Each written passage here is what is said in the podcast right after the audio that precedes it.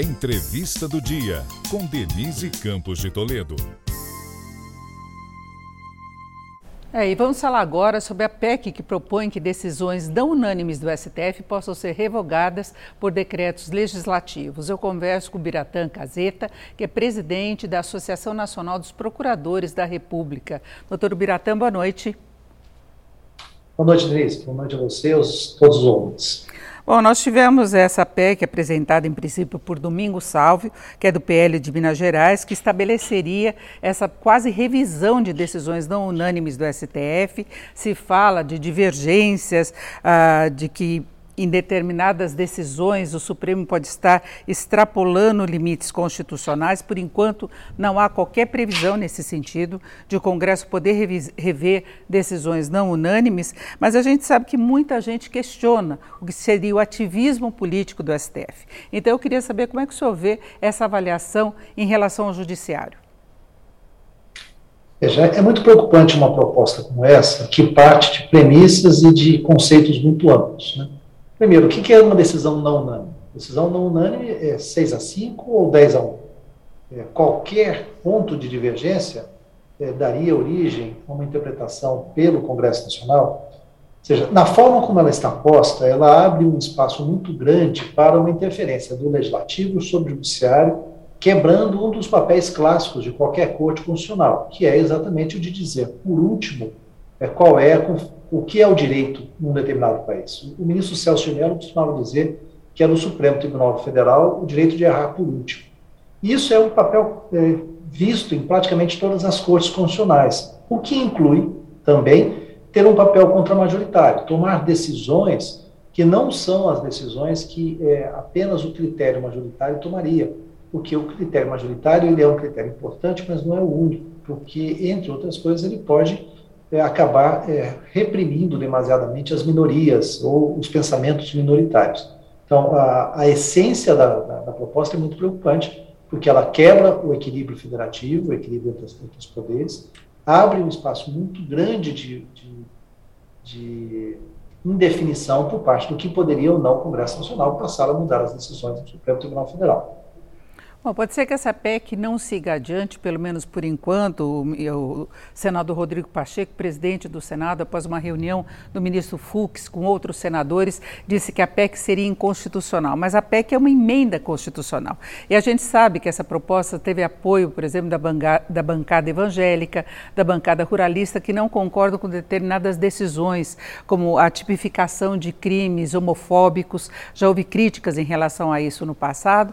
E eu volto a essa questão questão do embate entre poderes, por exemplo. Tem processos de fake news que já atingiram, inclusive, parlamentares. Então, em algum momento, isso pode entrar em discussão. Mas o senhor vê alguma ação, ativismo político uh, do STF? Você citou um exemplo, pelo menos podemos trabalhar com dois exemplos em que esse ativismo judicial, digamos assim, é, é destacado.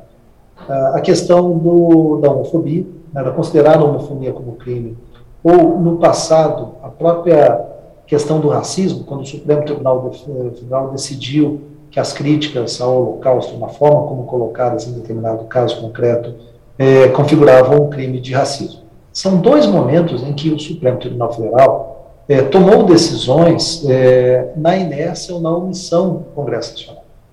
E esse papel é necessário, esse papel faz parte também de um processo democrático que faz com que o Poder Judiciário, a Corte Constitucional, possa interferir em situações em que a maioria, ou às vezes até a minoria, está impedindo que o legislativo discute e legisle sobre algo. Então, este papel de equilibrar as forças num, num regime democrático, ele é essencialmente do Poder Judiciário. Que, claro, tem que se autoconter, não pode usar esse, esse papel para passar a, a a decidir em qualquer situação, retirando do Congresso Nacional o seu, o seu ponto de, de apoio. Para citar um outro exemplo, é, Denise, há muitos anos se discute que o Congresso Nacional está em mora, desde 88, para regulamentar o direito de greve dos funcionários públicos, por exemplo. Desde 88 deveria ter uma lei, até hoje não existe. O Supremo, há muitos anos atrás, chegou e disse, olha, enquanto não houver lei, se aplica a mesma lei que se aplica aos trabalhadores da iniciativa, iniciativa privada é, romper com algumas omissões é papel de cortes constitucionais. Agora, é claro nós temos que ter limites. Eu não vejo hoje, respondendo objetivamente sua questão, nenhum papel em que o Supremo tenha aplicado um ativismo judicial exorbitante, um ativismo judicial em que ele tenha efetivamente rompido o equilíbrio entre os poderes. Agora, há um, um, questionamento de determinadas ações, inclusive, que envolve o presidente Bolsonaro e apoiadores. Eu falava, por exemplo, de decisões do Supremo uh, contra políticos. Mas por ataques ao STF, essa questão das fake news, que falavam também dos próprios ministros, né, e de fechamento do Congresso. Nesse caso, o senhor acha que o Supremo tem de defender mesmo a independência dele como um dos poderes? Veja, o sistema tem que funcionar na defesa. Eu sou muito crítico e há muito tempo em relação ao tal do inquérito das fake news, o inquérito do, do fim do mundo, como alguns chamavam, é, por entender que uma parte desse papel tem que ser exercido não diretamente pelo Supremo, mas é, por outras instâncias do próprio Poder Judiciário. Agora, essa minha crítica é uma crítica muito focada a um ponto específico. Eu não posso deixar de reconhecer que no momento de polarização, no momento de é, exageros praticados por outros poderes, é papel também do Poder Judiciário é, balizar alguns critérios. E neste balizar alguns critérios, ele tem sim que se defender, ele tem que demonstrar, ó, até aqui a crítica é razoável, a partir deste ponto a crítica não é razoável. E não é razoável qualquer tipo de atuação de quem quer que seja, que seja para pregar, por exemplo, o fim da democracia. É, alguns limites a democracia coloca para a liberdade de expressão. E o Supremo tem um papel também de exercer esse papel de controle em relação à liberdade de expressão. Isso eu faço sem deixar de ter ressalvas a determinadas questões que foram discutidas por entender que isso não deveria ter começado já no Supremo Tribunal Federal. Devemos ter começado essa discussão em primeiro grau de jurisdição e ir subindo até chegar ao Supremo. Isso. Agora, doutor Biratã, eh, além dessa questão envolvendo o STF, nós temos agora um grande embate entre o governo e o TSE, Tribunal Superior Eleitoral, em torno da segurança das urnas, da apuração, uma situação que pode se estender até as eleições. Nesse caso, que tipos de procedimentos o senhor acha que a Justiça deveria ter? Bom, primeiro, há uma necessidade de comunicação clara com aquele que é o principal é, beneficiário da democracia, que é o cidadão. O cidadão precisa ter acesso às informações e precisa, ao ter acesso às informações, poder manter a sua confiança na justiça eleitoral. Quem acompanhou o processo eleitoral brasileiro antes das urnas eletrônicas sabe da quantidade de fraudes que ocorriam, da fragilidade que o sistema traz. A introdução das urnas eletrônicas propiciou, e eu trabalhei em várias eleições, propiciou segurança. Segurança de que o resultado das urnas era efetivamente o proclamado. O que nós estamos vivendo agora não é uma discussão técnica, técnico-tecnológica, efetivamente, ou mesmo jurídica. O que há é uma tentativa de desqualificar um processo, sem nenhum elemento concreto, sem nenhuma é, demonstração de que o sistema é, eleitoral brasileiro esteja em risco. Nós temos problemas no sistema eleitoral brasileiro de outra ordem, fragilidade na composição dos partidos, uma concentração nos partidos políticos, nas suas, é, na, nos seus órgãos diretivos, mas o sistema eleitoral em si não é um problema. Agora, isso somente será realmente é, eficaz, esse discurso, se nós conseguirmos que a população brasileira enxergue na justiça eleitoral, tirada as teorias das conspirações, é, o, que a justiça eleitoral funciona e que o resultado das eleições, desde a introdução das urnas eletrônicas, nunca foi fraudado.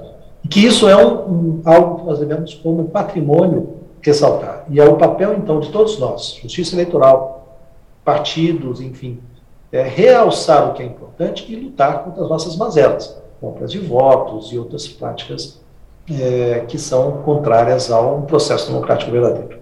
Agora estamos chegando quase ao fim. Eu queria que o senhor falasse rapidamente sobre uma questão não é, de hoje ainda, que o delegado envolvido no caso do Milton Ribeiro, ex-ministro da Educação, ele falou que sofreu ameaças, que ele não conseguiu seguir adiante com os procedimentos ah, que ele pretendia levar adiante. Isso já é alvo de investigação por parte da Polícia Federal, mas o senhor, é que, ah, na sua área, como é que acha que a Justiça deve lidar com, com esse tipo de acusação? Bom, é essencial investigar. Precisamos apurar qual é a, o que o delegado tem entende como tendo sido uma intromissão indevida em seu, na sua atuação. Precisamos apurar se efetivamente houve um favorecimento a uma pessoa que estava presa por ordem judicial é, que não foi conduzida de São Paulo a Brasília, mas precisamos apurar também se isso se decorreu é, efetivamente de um problema operacional ou se foi um privilégio. Se foi privilégio, a atuação do Ministério Público e da Justiça é no controle externo da atividade policial, de buscar não só punir quem fez, mas como proteger a investigação de qualquer tipo de interferência indevida. Agora, isso tudo depende de uma apuração adequada que não pode ser presumida. Então, o nosso papel diante de uma notícia dessa é acompanhar de perto a investigação que vai ser feita pela Polícia Federal da, da, dessa imputação. Ok. Nós ouvimos o Biratã Caseta, que é presidente da Associação Nacional dos Procuradores da República. Doutor Biratã, mais uma vez, obrigado. Essa foi a entrevista do dia para o podcast do Jornal da Gazeta.